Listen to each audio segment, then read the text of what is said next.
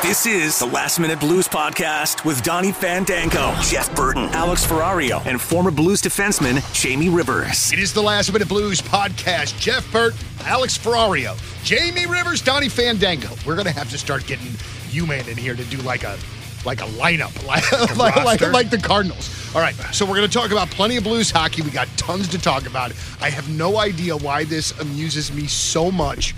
It should not. It's really not that funny, but to me, it's super funny. So, um, there was an arrest this week in the long ago shooting of Tupac Shakur yes. in Las Vegas. Okay. And so, long story short, big fight there at the casino that night between somebody's cousin and Tupac. These four dudes get into an SUV, pull up next to Suge and Tupac, boom, boom, boom, boom, boom. Tupac dies a week later. So it comes to find out that the reason that they reopened the investigation into this guy that was in the car when Tupac got killed was because he talked about it in a book that he wrote. Come on. I did not know that. about being in the car, about handing his, I believe his nephew or his cousin the gun to shoot Tupac. And he talked about it in a book, and I also believe he talked about it on a podcast. Oh my God. People can't help themselves, Donny. They can't. That's exact. The police know that, like, for all these cold case, like, whatever, maybe not serial killers, because that's obviously a little different, a little Yeah. darker, but for any murder that happens at some point, like, people can't help themselves. They have a few too many cocktails, they start bragging about it or talking about it, or somebody brings up something that they think is really neat or cool, or, and then, oh no, I got a better one for you.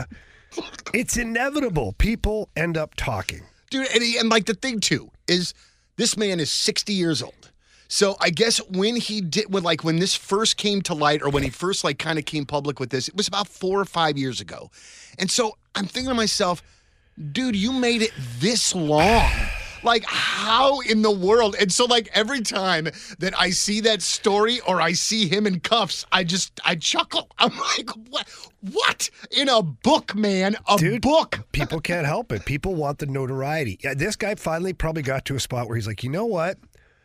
I'm the freaking guy who shot Tupac. Like, why? Like, I'm pretty gangster. you Right. know? I think the world needs to know that they shouldn't mess with me. Like, Right. people start to believe that crap. So he starts talking in a podcast or writing it in a book, and then because he's the man.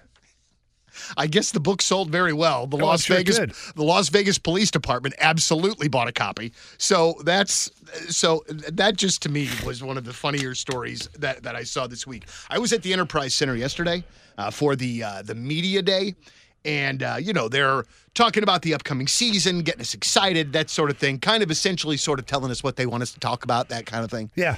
And um, I, they, they had all of the St. Louis food vendors there. Steve's Hot Dogs, High Point. I mean, everything that they serve there. I ate my ass off. Yeah, you did. I didn't even eat dinner last night. I was just so stinking still full from that yesterday. And I love that it's that way. And I know that it's probably like that in other arenas, but I just think it's so cool, man, when you can look forward. You, you're, I'm already looking forward to going and seeing the Blues. But then knowing that I can shove three mission tacos in my mouth and during the first period, dude, that's amazing, man. Mission Taco and a little bit of hot water right now. I saw that too, man. I think that's a reach, man. I kind of think that. I mean, I kind of think that it is as well. But also, even in saying that, I am a dude. I love that place. Oh, I love Mission Taco. Dude. No, I mean Ashley and I go there once every couple weeks. We love Mexican food, mm-hmm. so I tell you what, at least once a week we're eating Mexican food. Yeah, yeah. and Mission Taco is one of our spots. Yeah, man. And we go in there. I, I love to get the deep fried fish taco Mm-hmm. with all the fresh little veggies on it. And I mean, I crush that thing. Dude, let me tell you something. That, and I don't know if it's the spicy chorizo or, or, or there is some version of a chorizo taco. I would trade one of my kids for all of those things right now. Uh-oh. Dude, you know this is on, right? I do, the- I, I do, and they would they wouldn't care. Oh, that's just dad being funny again, or at least trying to be. but no, I love that place. And these lawsuits, like Yeah, how is that going to work out? So here's what they're they're claiming: Mission, the tortilla company, which we all know. I mean, Mission. I think everybody in the world buys Mission tortillas for the most part. Sure. Or has at one point. They're claiming that Mission Taco used their name in order to pump their business up. Meanwhile, Mission Taco doesn't use any of Mission Tortillas products. Right. So I don't know. It's a stretch. To Right, me, it's right. one company that's really big going after a company that's not very big and trying to push them around and get some financial restitution for it, Right. which is silly because Mission Taco, I don't even think it's based off of the mission. I think it's I think it's actually based off of a religious thing, like the mission, Sure. and they call it Mission Taco. So, but lawyers right now are going to get paid a lot of money to argue back and forth.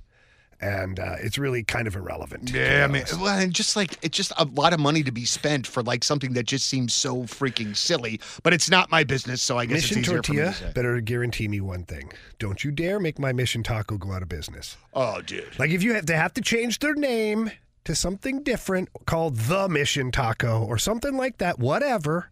I can handle that. Mm-hmm. But if they start closing doors on restaurants because the legal fees and the restitution that's owed, I'm going to snap. I, I will not be happy. I will not be eating any Mission tortillas ever again. I love the Kirkwood location because they've got the the game. They've got a game room in there as well. Oh, the streets of St. Charles, same thing.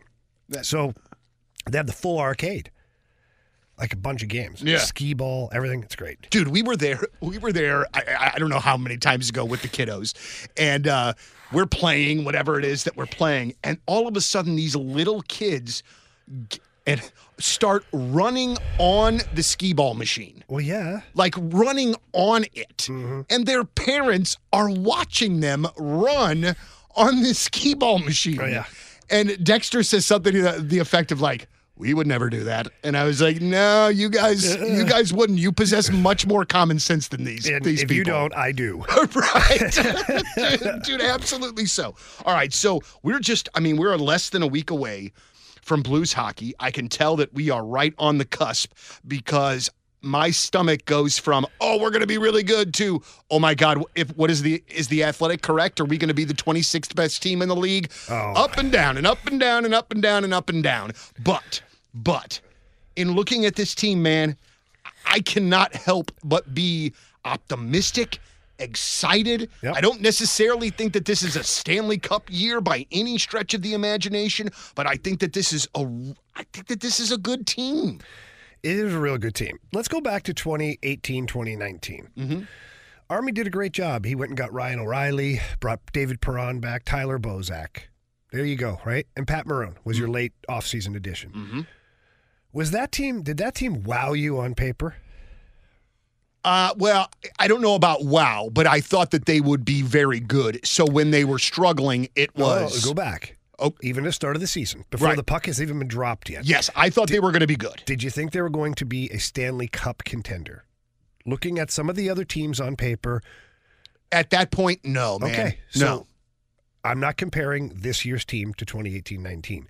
But what I am comparing is the fact that this team, the makeup of this team, is very similar. There is a lot of blue collar hockey players on this team. And when you go back to 2018 19, I would argue the only guy that was not truly a blue collar type player was Vladimir Tarasenko. Mm-hmm. Because Ryan O'Reilly was, Perron, Bozak, Schenn, Barbashev, like they were all lunch pail guys. Dude, that team beat wore people down with, with with the way that they were. Now they had some bigger guys on defense, you know, some all-world talent on defense. So there's a big differentiator there. So I'm anxious to see what the adjustments to this team from a system standpoint does, and I'm I'm anxious to see overall how these guys respond, Yeah. how good they play. I I personally am on record several times saying that I don't believe what we saw last year is true from this defensive core. Mm-hmm. I believe what every other year has told me about these guys, and that they're pretty damn good. And and and we talked about this a while ago and it sounds like kind of a kind of a, a, a maybe not a weird thing to say but like is it, it it's really beneficial to have marco scandella back there right now because it does kind of let the pairs kind of settle down a little bit gives them a little bit more flexibility? Yes no? Is that a Look, Marco Scandella was a heck of a player when you uh, uh, gave him a contract extension, yeah or you wouldn't have or you wouldn't have. He, he he lined up very nicely alongside Colton Parayko. Do I think he's a top four defenseman in case of emergency? Yes, but otherwise no. But do I think he can play every day in the NHL? Yeah. His only problem is he's had he, he's had a really tough time staying healthy. Mm-hmm. Last year he comes back from a really big injury, comes back, plays really well. He stabilizes quite a few things on defense for you, then he gets injured again. Yeah. So Marco's biggest hurdle is going to be staying healthy this season because if he's healthy and he plays the way he can, he's going to help this team. And how do you see the six? Oh boy, I don't know, Donny. Yeah, I mean it's going to be I don't know. This is going to be uh, at the top four for sure are uh, Leddy, Parayko, Krug, and Faulk. That's it. After that, I have no idea what the combination will be. Yeah. Between Scandella, Tucker, Bortuzzo, Perunovich. Perunovich. Oh I, boy. I don't know what that's going to look like. That's either the world's greatest problem for a coaching staff or the world's biggest problem for Right. a coaching staff. because and you say uh, world's biggest problem because you would be sitting somebody that you would not want to be sitting. You have able players that are good that can help your team, but you can't play them. Right. And no and, and it's not a time of the year in which they can be moved really or a deal or any Well, of those if- kinds of if- things. But if everybody's playing good, why would you move them? Because that defensive depth is going to come in handy at some point or the other. Scandella and Bortuzzo on the last year of their deals. Tucker, I believe, is on a one-year deal. Mm-hmm. That's three guys that right there that could potentially not be on your team next year. So you went from eight to five. So you better have some depth. Right. Dude, it's so crazy how this all works out too. And Tucker and Perunovich are on one-way deals, right? So they would have to pass through waivers, which they will not make it They through. wouldn't clear. That's the thing is people think that Tucker you could sneak him through waivers. You're not going to. They're going to look at the age. They're going to look at the games played last year. They're going to look at the fact that the Blues, you know, highly regard this guy, and all the scouts have been at all the games from the moment he was called up. I mean, there's a slight chance he could clear right when training camp ends because there is just a barrage of players that get put through waivers, and that's how you sneak a guy through. But that being said, if you don't sneak him through, now what? Because really, you've wanted to rebuild your defensive core with guys like Tucker, big, solid, mean. You know, like all, now you've lost another piece like that. Right.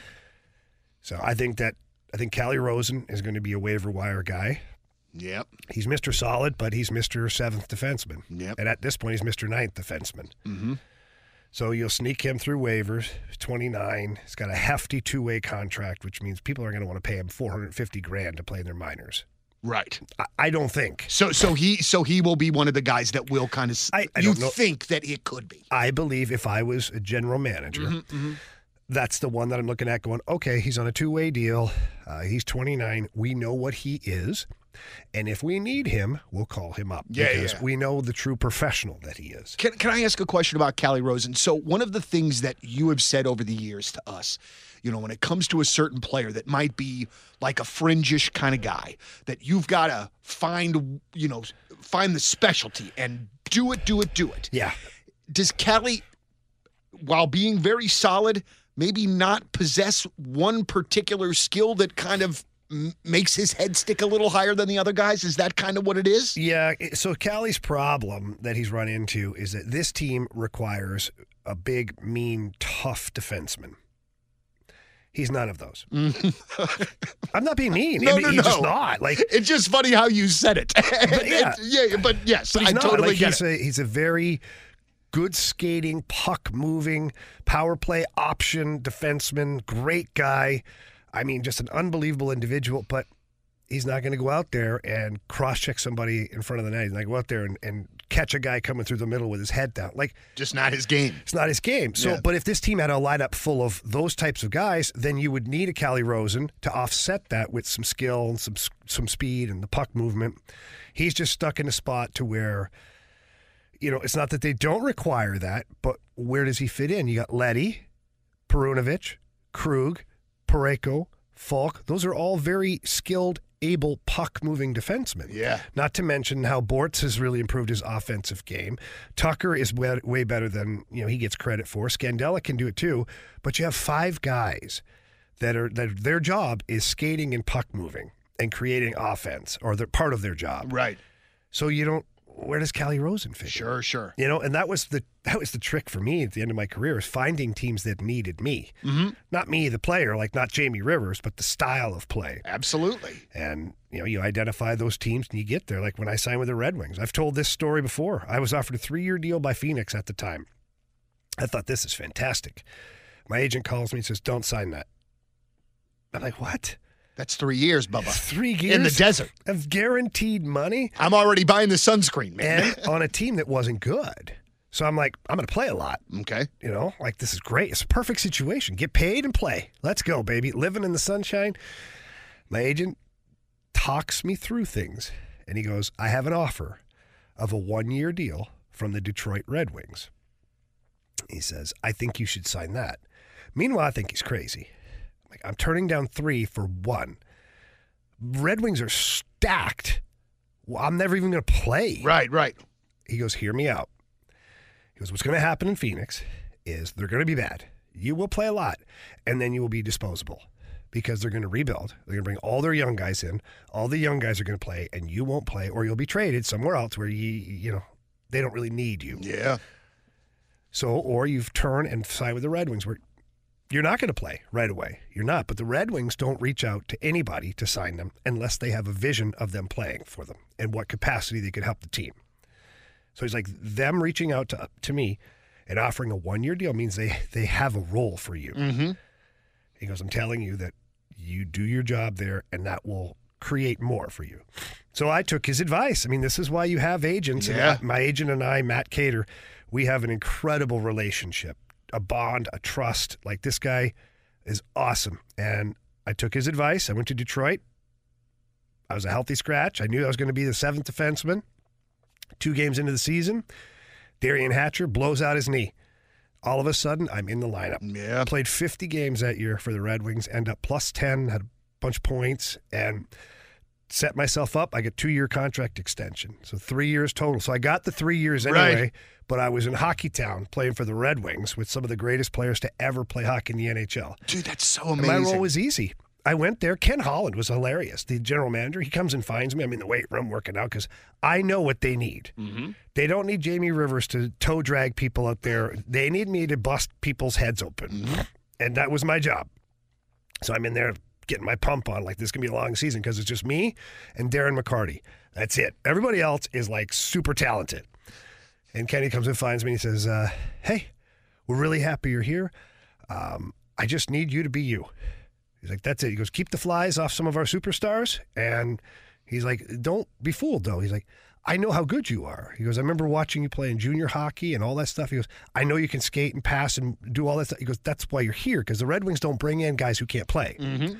He goes, Now go out, do your job. But when you have the puck, make plays. And so I had this confidence. And I sat there and I was a clown in the locker room, make the guys laugh and like all this Which, stuff. which was probably another reason that they loved you. Well, yeah, and all these superstars, you know, the, the, people are afraid sometimes to like chirp them. Bust the balls, as it Yeah, were. and I, they're they're my biggest target.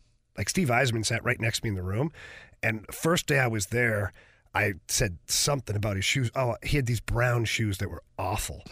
And I said, "Oh, Stevie," I go, "How comfortable are those wooden shoes? They're terrible shoes."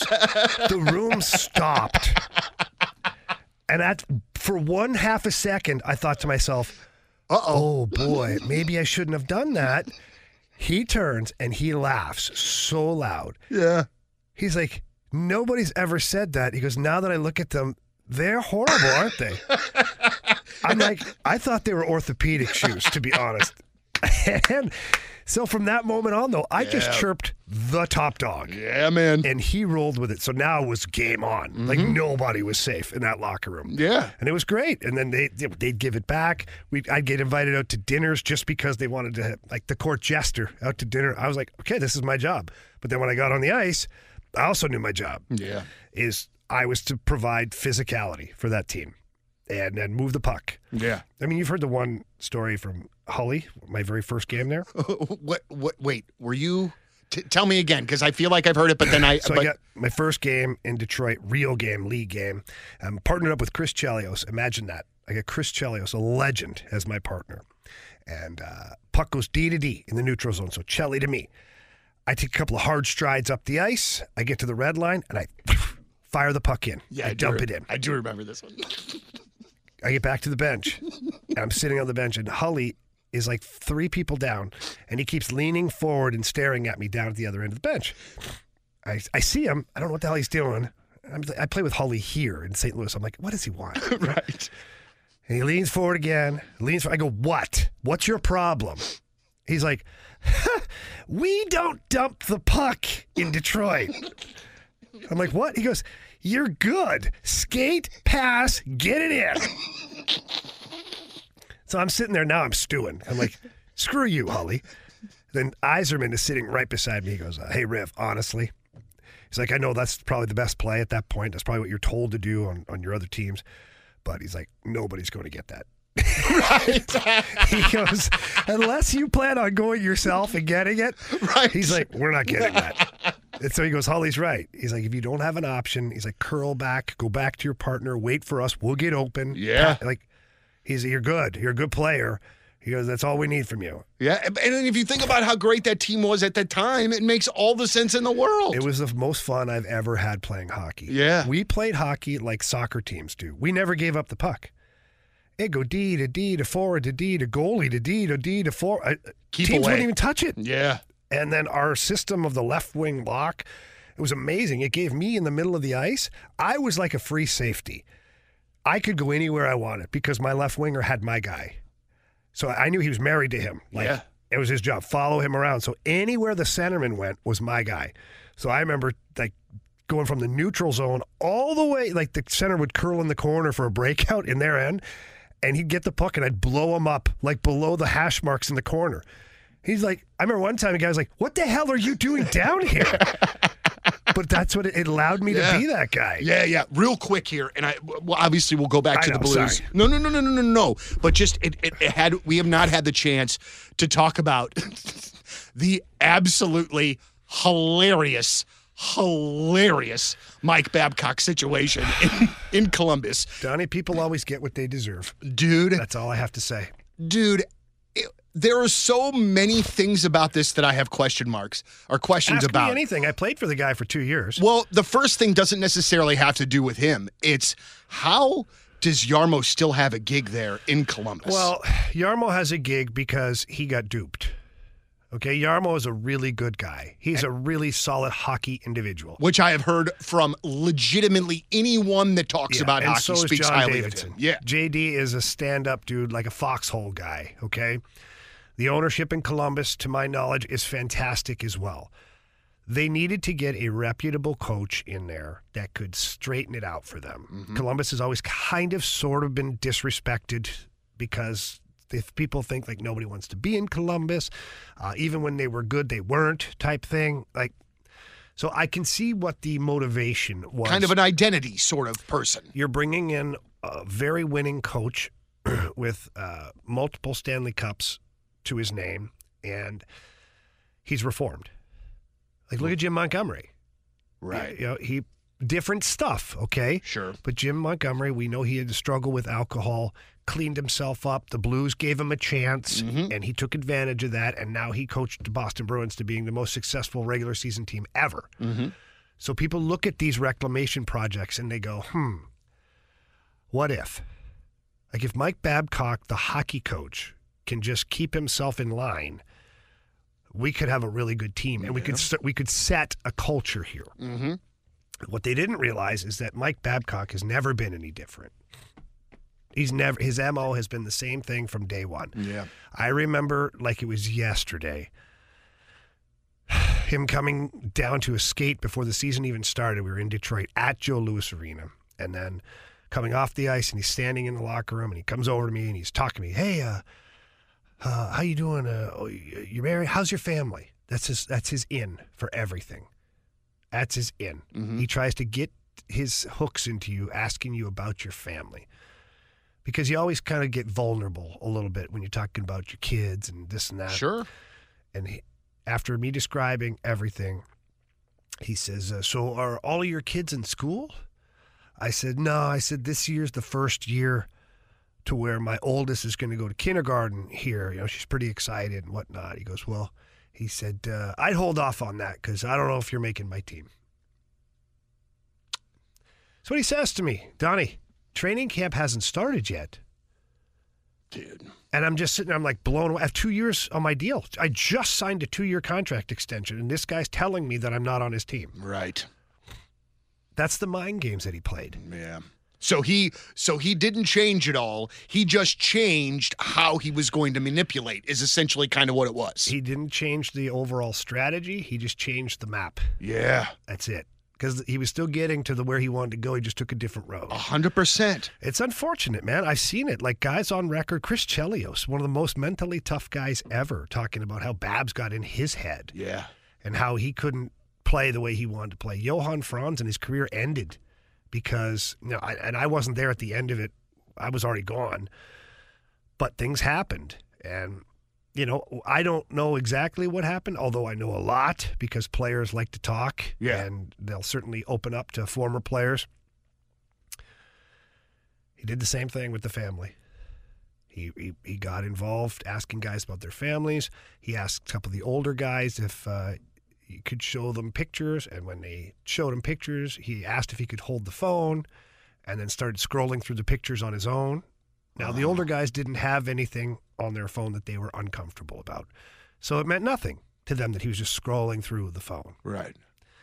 But the younger guys, as you know, kids take stupid pictures of stupid things, not even anything vile or disgusting, just memes. There are some memes that are totally off color that you Sure. shouldn't, you know, it happens.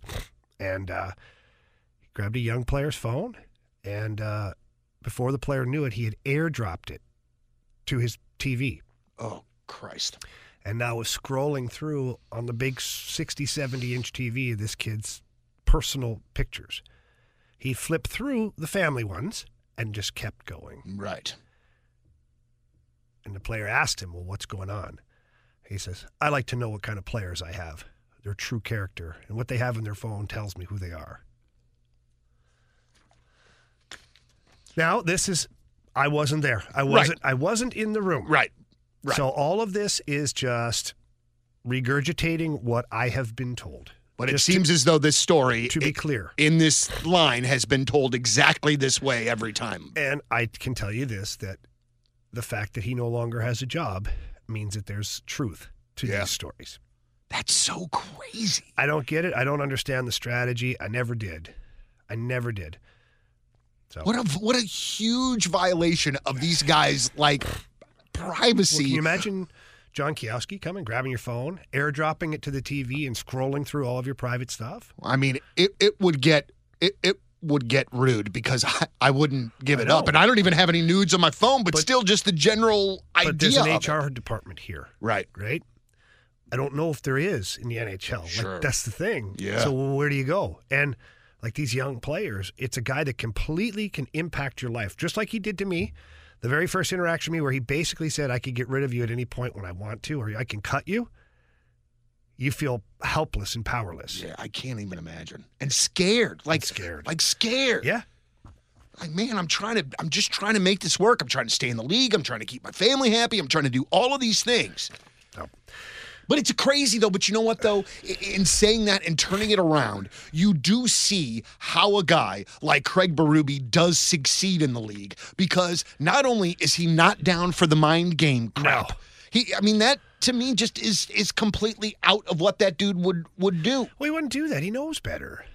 Chief knows better. Chief's a stand-up guy. The role he played as a player for as long as he played, you don't do that role, and you don't get so many chances without being a highly, I mean, thought of person. Right. His character is outstanding. And he's carried that over into the coaching world.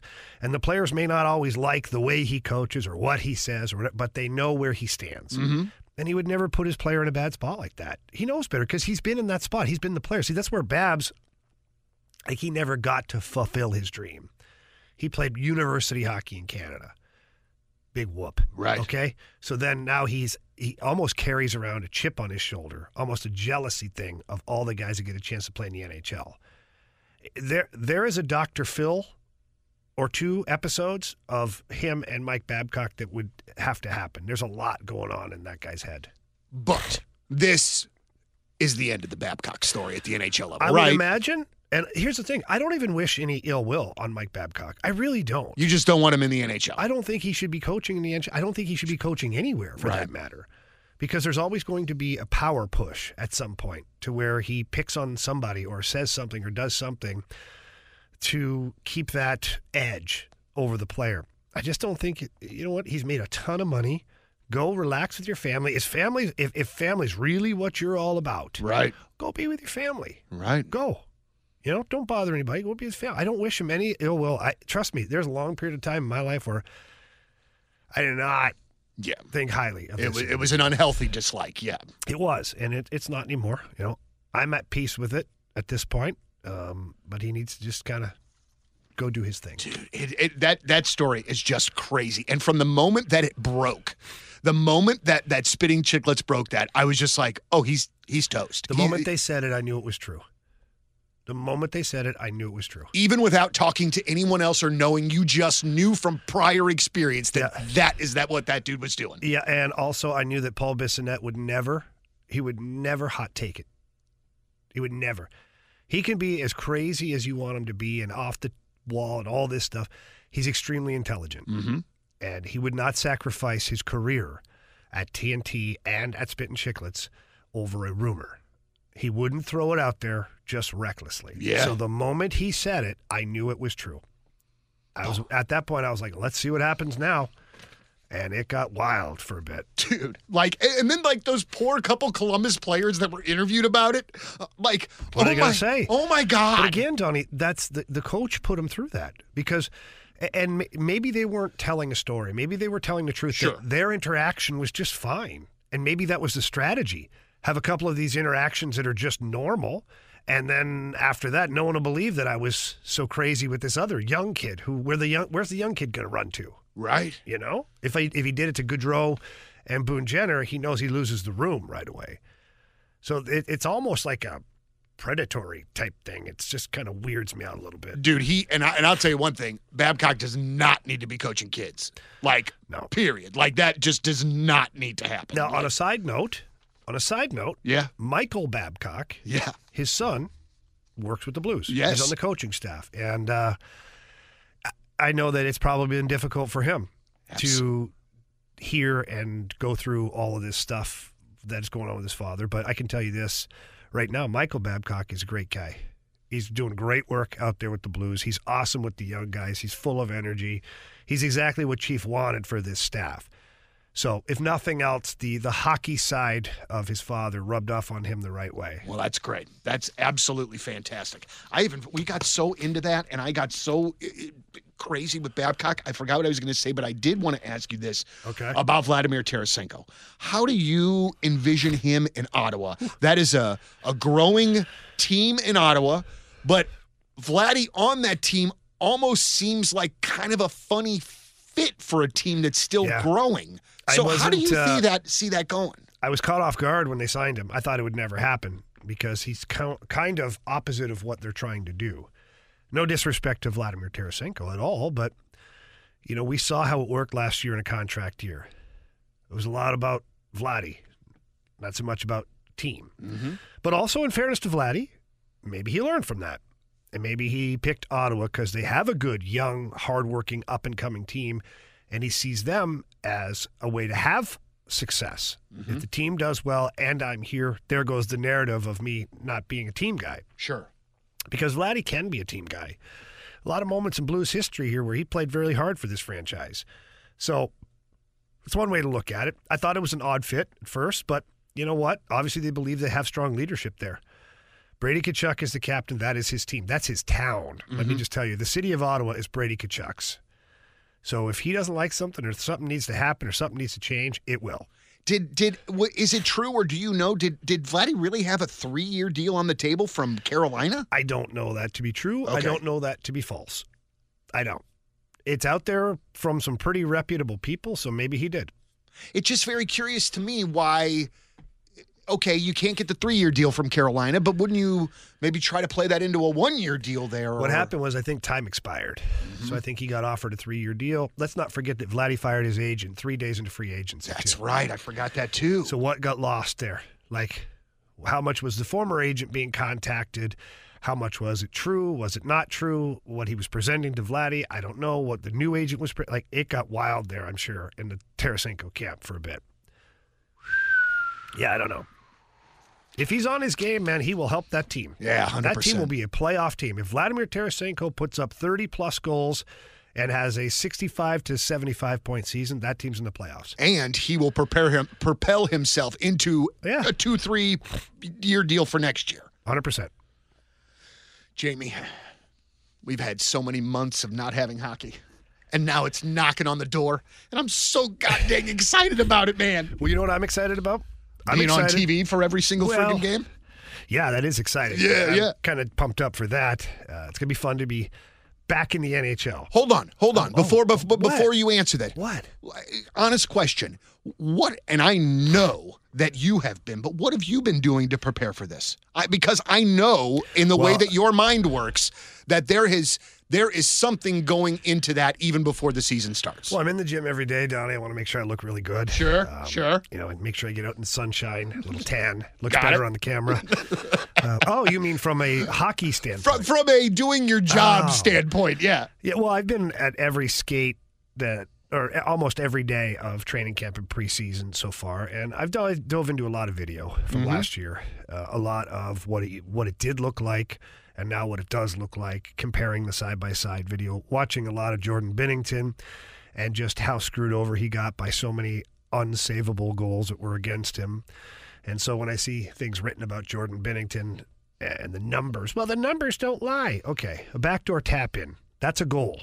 That's a shot on net, and that's something he cannot save. So his save percentage, his goals against, take a beating on that mm-hmm. one there. Yeah. And he probably lose the game.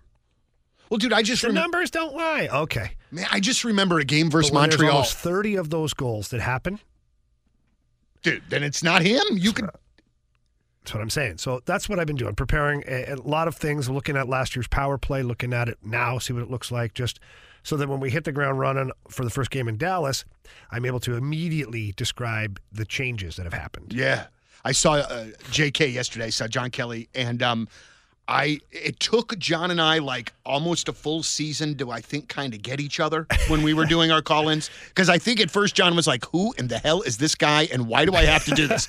but we have developed a really rad uh, relationship, and I love it when I see J.K. because he looks right at me, gives me this smile, Donnie.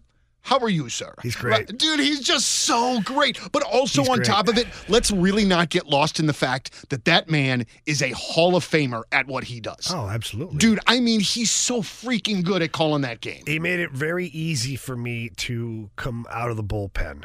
And the last couple of years, you know, doing games just sporadically, it's not easy to I cannot that. imagine that like it is. to not do a game for a month and a half and then be thrown into it again and you know now you're between the benches i can't even see my partner so i don't even know if he's going to pause or anything john kelly made it easy man we talked he, he i got to know his cadence of when he likes to stop Mm-hmm. and like wait for information but he doesn't stop for long if he pauses and you don't start talking he keeps He's going He's going to go. yeah. He's great. He's a lot of fun to be around every day. I'm really looking forward to being his partner. And so, all right, so then first game is Thursday. Yeah. So when are you out? Wednesday. Wednesday. Fly to Dallas. I'm, I'm back in the NHL, Donnie. Except I, I, none of the goals are my fault. and you probably don't get a rad per diem like you did as a player, too. I don't know. I haven't even found out about that. Nah, you But would. I do get to ride on chartered flights and stay in five star hotels Dude. That that's- are not costing me anything. Dude, that is so unbelievably, unbelievably badass. But also, too, it just, man, it just makes me excited. It makes me excited to know that you and John are going to be on the call. You know Thanks, what I mean? buddy. Like, dude, that's so rad. And then also, too, just hockey starting and all of these sorts of things. I'm just really, dude, it's a fall day. It feels like a hockey day. Well, what's exciting too is we're going to be bringing more content Yeah, to man. our listeners. Donnie and I uh, are crawling out of the ice age, and uh, we've talked to technicians here at the station. We're getting our laptops set up. We got external mics. We're going to start podcasting from home and doing video, so you can see how crazy we both are. So it has been reported to me Yes. in the last 24 hours that I will be getting a new laptop. Mm-hmm. New one. Yep. I've had the same laptop for five years. There are cracks in the screen. Yeah. But I think I'm getting a new one. That's going to help this a lot. Yeah. Because when it takes me 15 minutes to fire up the computer at night, it doesn't have me super interested to be doing anything No. else. You know what I mean? No, we'll be bringing, you know, it, it might be 10, 15, 20 minute podcasts here and there, reaction to a game. Who knows what's going on? We get a hair up our butt and we decide to fire up the old laptop and get after it. But we're going to be bringing you more content and uh, having a lot of fun with it. dude as i just i can't wait for this to get started. I can't wait for you to get i just want to see this team in action. I'm just ready for it all. And you know like somebody somebody got on me uh, on twitter a little bit. Not too bad but just like hey man i just am not as optimistic about this year as you guys are. Blah blah blah blah blah and i understand that. And i think that if you have reasons for concern i i get it. I i, I do i get it but i don't know i just Maybe it's just blues hockey being back in general has me glass half filling it, but I see no reason that this isn't a playoff team. I really don't. No, I agree. I, mean, agree. And if they don't, and It's if up to them. and if it's not, like you've said before, this team is going to look drastically freaking different next year. Army year. will just continue with the retool. So if it's not, guys that are unrestricted will be moved at the deadline, and he'll continue to move the ball forward. I love hockey so much. God dang it, I cannot wait. All right, so listen, for another uh, episode of the podcast, if you want to send us an email, uh, lmbp uh, at 1057thepoint.com, last minute blues podcast at 1057thepoint.com. For Jeff, for Alex, for Jamie, for myself, last minute blues podcast. As always, let's go blues. The Last Minute Blues Podcast. Hear more at 1057thepoint.com.